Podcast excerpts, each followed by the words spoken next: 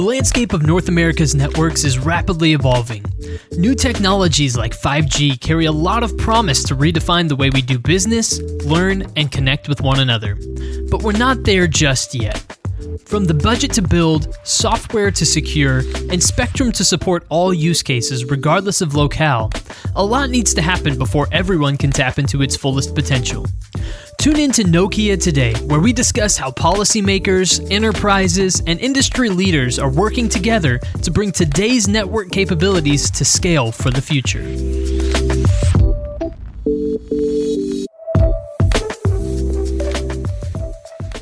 Hello, everyone, and welcome to Nokia Today. I'm your host, Tyler Kern. Thank you so much for joining us for this episode of the show. Today, we have an excellent episode lined up for you as we're joined by Kim Kerr, the Senior Vice President of Business Sales and Operations at U.S. Cellular. And we're going to be discussing uh, what she is looking forward to in the second half of 2021, the lessons that uh, U.S. Cellular and she has learned from the pandemic, and the ways that U.S. Cellular is continuing to build forward. Kim, welcome to the show. Thanks so much for joining us. Yeah, thanks for having me. Well, we are thrilled to have you on the program here today, Kim. And let's start off uh, just with an introduction to you. Tell the audience a little bit about yourself, your career path, how you got to where you are now. Sure. So, 25 years in the tel, 25 plus years in the telecom industry. And I was 10 years at Nextel, 15 years at Sprint, uh, and then a little, a short stint at T-Mo, and I'll talk about that. But I don't think anyone starts their career off saying, "Hey, I'm going to be in this industry for you know with one to two companies for that long of a period." But I'll tell you, it's such a dynamic and industry and interesting industry, and it's changed so much from when we had Blackberries and we thought that was a killer app with email to now IoT and the the 3G, 4G, 5G. Now even talking about 6G uh, I had, I'll tell you, so many different roles, and that's why I love this industry. So I ran public sector, small medium business. I ran enterprise. I did stints in as a regional president, so I learned the consumer side of the business. I even did a rotational assignment in the training org, and so the more I learned, the you know, the better off as an individual and as a, an employee of the company because I just understood that whole customer supplier and the different organizations, and then after that period of time, you know, we were Sprint was acquired, you know, last year by T-Mo, and I found myself in that position saying, okay, what is my next role and what am I going to do? And uh, as it worked out, and it was fantastic, I ended up at US Cellular, and probably one of the best decisions I ever made in coming into this company. Tell me a little bit more about your thought process in that time as as you left Sprint and uh, and ended up joining U.S. Cellular. Uh, what about that reevaluation period uh, kind of led you to U.S. Cellular? And um, tell me a little bit about your thought process there. Yeah, I can tell you this for anybody that's looking at a career change, whether it's voluntary or involuntary, it's, you know, your, your first evaluation is, wow, you know, I've been doing this for so long. And so it gave me this incredible opportunity to either, you know, do I play it safe? Do I take some risk? I mean, you're sort of evaluating that. Uh, do I stay in telecom directly? Do I go into a you know tertiary or secondary type of uh, uh, of role? And and I had three criteria, Tyler, that I vetted and all the opportunities that I was uh, looking at. And the first one was I have to love what I do. So you wake up every day. Do you have a passion for what you're doing? What is the role? What are you going to be doing? The second one is Are you aligned with the company's culture and mission? Can you get behind that? Do you believe in it? And then the third one, and it's really in this order, is who do I work for and who do I work with? And that's equally as important. And I literally, you know, was going through each company that I was evaluating, and there were probably about three or four that were in my top uh, selection criteria. And as it turned out, I kind of hit the trifecta of goodness coming into US Cellular and what I what I what I see here and what I wanted to do. And I can talk more about this role because it's really exciting and it's almost it's a startup over here uh, at this company. But you know that criteria, that evaluation. I guess what I would tell anybody that's listening is, you know, you got to be bold, you got to take risks, and you know, trust your gut, and then it always works out. Change is good. Change is really good. Change is uh, change can be scary, but yes, you're right. right. Very good. Very good. So tell us a little bit about U.S. Cellular. Introduce us to, to you as a company. You mentioned, you know, uh, a startup and that sort of thing. Give us uh, some background into who the company is and what your goals and missions are. Sure. So well, U.S. Cellular was started 38 years ago by Leroy Carlson, and you know we're a publicly traded company, but we're 82% owned by the Carlson family, and it was really started to serve the local communities uh, that people live, work, and play, and build out this network. And what I was brought in to do is there was a there was a foundation of business, but not really a whole lot of effort. So we're more consumer driven. And my role to come in was literally to build, grow, and transform into a world class business sales organization. So if you think about it, and the way I've described this is we are a nascent BU inside of a 38 year old company. And when you say build, grow, and transform, normally companies either build and grow or you're building and transforming. It's like one or the other. We're doing, we're doing all of it. So that involves, you know, expanding channels on the business side.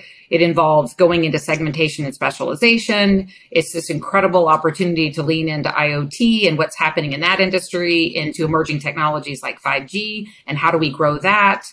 Uh, and it's it's just very exciting. And I'll, I'll just add this: inside of the company, I, people are embracing. It's top down, bottom up. You know, the board is very you know supportive of really leaning in because of an oppor- you know maximizing this opportunity that we have.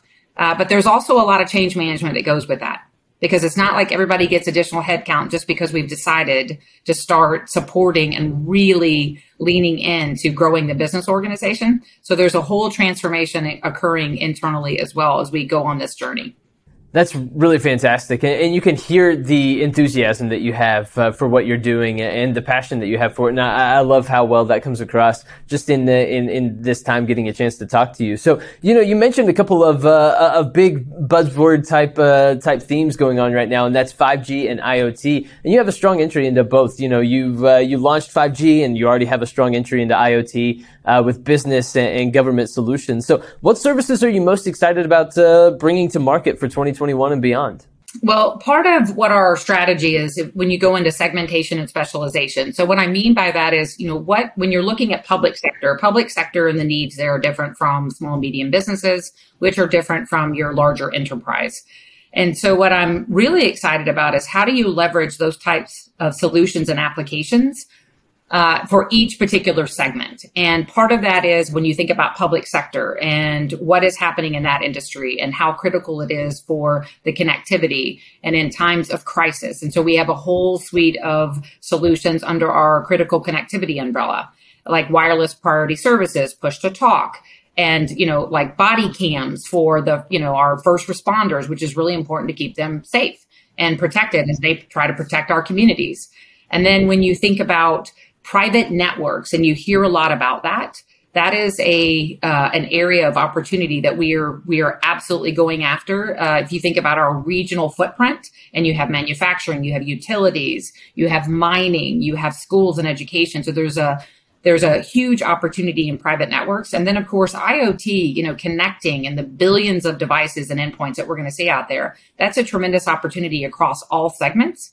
And it's it's helping companies whether it's operational efficiencies it's you know new revenue growth opportunities depending upon what the solution or what the company's trying to achieve. So that's a huge area of opportunity for us as well. So we're very excited about it and we're we're going after it in a in a big way that's that's really exciting. How are you approaching uh, all of the things that, that you're trying to do? Are you trying to get uh, kind of on the local side of things and, and, really kind of bring things down to, to communities and that sort of thing? Or are you going with more of a nationwide kind of big approach? How, how are you approaching this? Well, for us, being uh, you know we have 23 states, so we're more of our you know we're tier four, uh, you know the tier four operator in the United States. So it's really that hyper local approach that we're taking. And so our networks are very strong in the communities that we serve. And what I tell you is that I, our, my team laughs at me all the time, but I use this. I don't know if you're familiar with Barbara Mandrell and George Jones, that old song, I was country when country wasn't cool. And I always say, no, I was local when local wasn't cool because we've been building out these networks for 38 years. And now everybody mm-hmm. else is going, hey, we're going to go into these local communities. Well, we, we, we're there. We have very strong, solid networks. So we're going to leverage that. And we're going to leverage that to serve the communities and serve those businesses and those efforts around what they're trying to achieve. I love that, uh, and that was a that was a perfect way to describe it with the, the song and everything. That was that, that's that's excellent. I, I love that. So, uh, so Kim, how did you manage the pandemic dynamics with regard to network migrations and services for your customers, and maybe what what lessons did you learn that might help with future strategies as you move forward? Well, I would start by saying, and I'm sure others have said this, but I'm really proud of our industry. I'm proud of our particular company and how we rose to the occasion because it's an essential service. People needed to be talking and connected during the, the pandemic, and especially in whether you're a consumer or a business in times of isolation and what was what was occurring. And they it was a reliable, critical, you know, communications. And what we learned during this is businesses still had to thrive. You know, people still needed their lawns cut, if you will. There were still businesses that had to operate. And so we, you know, leaned in and made sure that we were, uh, you know, serving those businesses, uh, helping them, you know, making sure that they had the devices and the services that they need. And I'm particularly proud of what we did for schools. Just, you know, just having to pivot during that pandemic for remote learning. I mean, you couldn't just stop the schooling and then support and get the devices out and the staging and the kitting and making sure that they were working and the training and all of that. You know, that was, um, you know, the, the industry in general really rose to the occasion because you, you want to continue the education. It's so important. And then what I would tell you is, you know, what we've learned now is and how we're pivoting is a lot of that. Now we're talking to either schools or businesses about business continuity in general. It's not like, okay, I'm just going to shut off every device that I deployed during the pandemic because you just never know. So how do you redeploy those, those, those services that they have for either business continuity in, in, in, in, um, in times of another emergency or other areas of the business that maybe they hadn't thought about before that they could utilize those services? Hmm. It, it, seems to me that, that one of the things that really stood out from the pandemic was the importance of adaptability, flexibility, being able to shift quickly on the fly. I was wondering if those lessons also stood out to you and maybe what you took away from, uh, from the past 18 months and, and maybe how you want to apply that moving forward. Yeah, but you know, the human spirit, I'm always amazed. You know, you put a pandemic on, you know, in the, in the, the globally and people just find a way to still leave, live their lives and, and do what they have to do and and think about all the uh, you know the the workers. I mean, the other piece I should probably mention is everybody having to all, of, all of a sudden shift from being in the office to working remote. And right. you know, there was a lot of concern around productivity and what's going to happen there. Well, we proved that people can work remote and, and very adaptable. And so, you know, one of the lessons that we're all grappling with as companies go back is you're probably never going to return completely to an office environment nor will you be 100% remote depending upon you know what your role is. So there's this hybrid approach that we're all working through and what really what what's the balance there? What's the what, how do you strike that balance? And i think we're all you know grappling and and crafting a strategy and then we're going to see what works and be very adaptable to make sure that it fits the needs of our employees and then of course how you run the business there's some excellent points, excellent points. And I guess as I hear you talk about this, it just reminds me of just um, what a leader you are in this industry, and especially just being a woman. What what sorts of leadership philosophies do you have for uh, just how you approach your your role and what you do uh, within this industry? Um, tell us a little bit about that, just uh, how you approach leadership.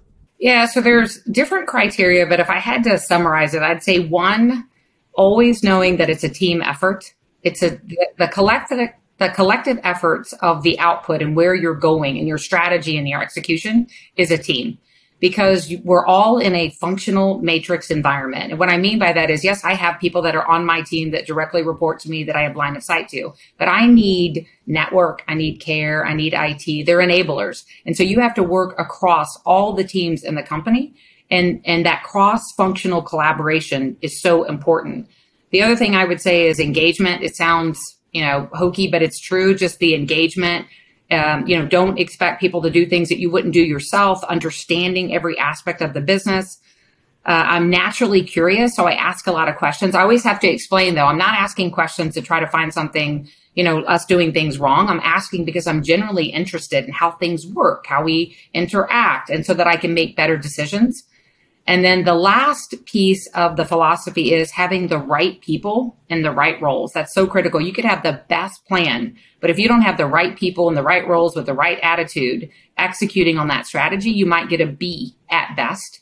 And then when I say right people, I also mean the diversity comp- component to that, meaning you know, it not only ethnicity, but also, you know, diversity of thoughts and experience and, you know, background because it matters and it represents the customers that you're dealing with. And it also helps you make better decisions because you just have different thought leadership on your team. Absolutely, that's that's a great point. Just um, diversity in terms of background and things along those lines brings diversity of thought and brings new ideas, fresh ideas, and fresh approaches. And I, I think that's a great way to put it. Kim, when you think about your role, do you play an active role in, in helping train and mentor the next generation of, of leaders in, in the communications industry? It's a good question. Yes, I do. I mentor quite a bit and not some of it's official. Uh, a lot of it is just not really official. It's just the coaching and mentoring and the conversations that you have and how you engage with others. I feel an obligation, especially towards females in this industry to help mentor them, bring them along, tell them things that maybe somebody didn't tell me that I can help, you know, if I can avoid different pitfalls. You know, we women, tend to have this, you know, imposter syndrome. We, you know, you still have the the work life balance. And I was told by a coach I had one time that, hey, don't refer it to as balance. It's just finding harmony because they're so intertwined nowadays.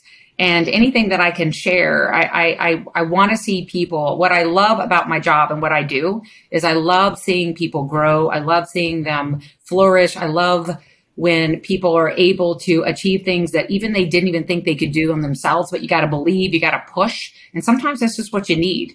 And so when teams achieve that, especially when you're looking at hard objectives or something that seems like it's like, wow, how are we going to do this? And then you achieve it. Uh, so it just starts with, you know, taking step forwards, taking action and, and telling people you believe in them and leading them, but also letting them go and, uh, and not being afraid to fail and if you fail, you say, okay, look, we failed. We're going to pivot. Let's go try something else. And then you keep going. So it's just, it's, it's kind of that, you know, you never give up. You just find a way to win, but always ethically. Ooh, that's a, that's a, a good thing to put there on the end. I think that's a, that's a great point.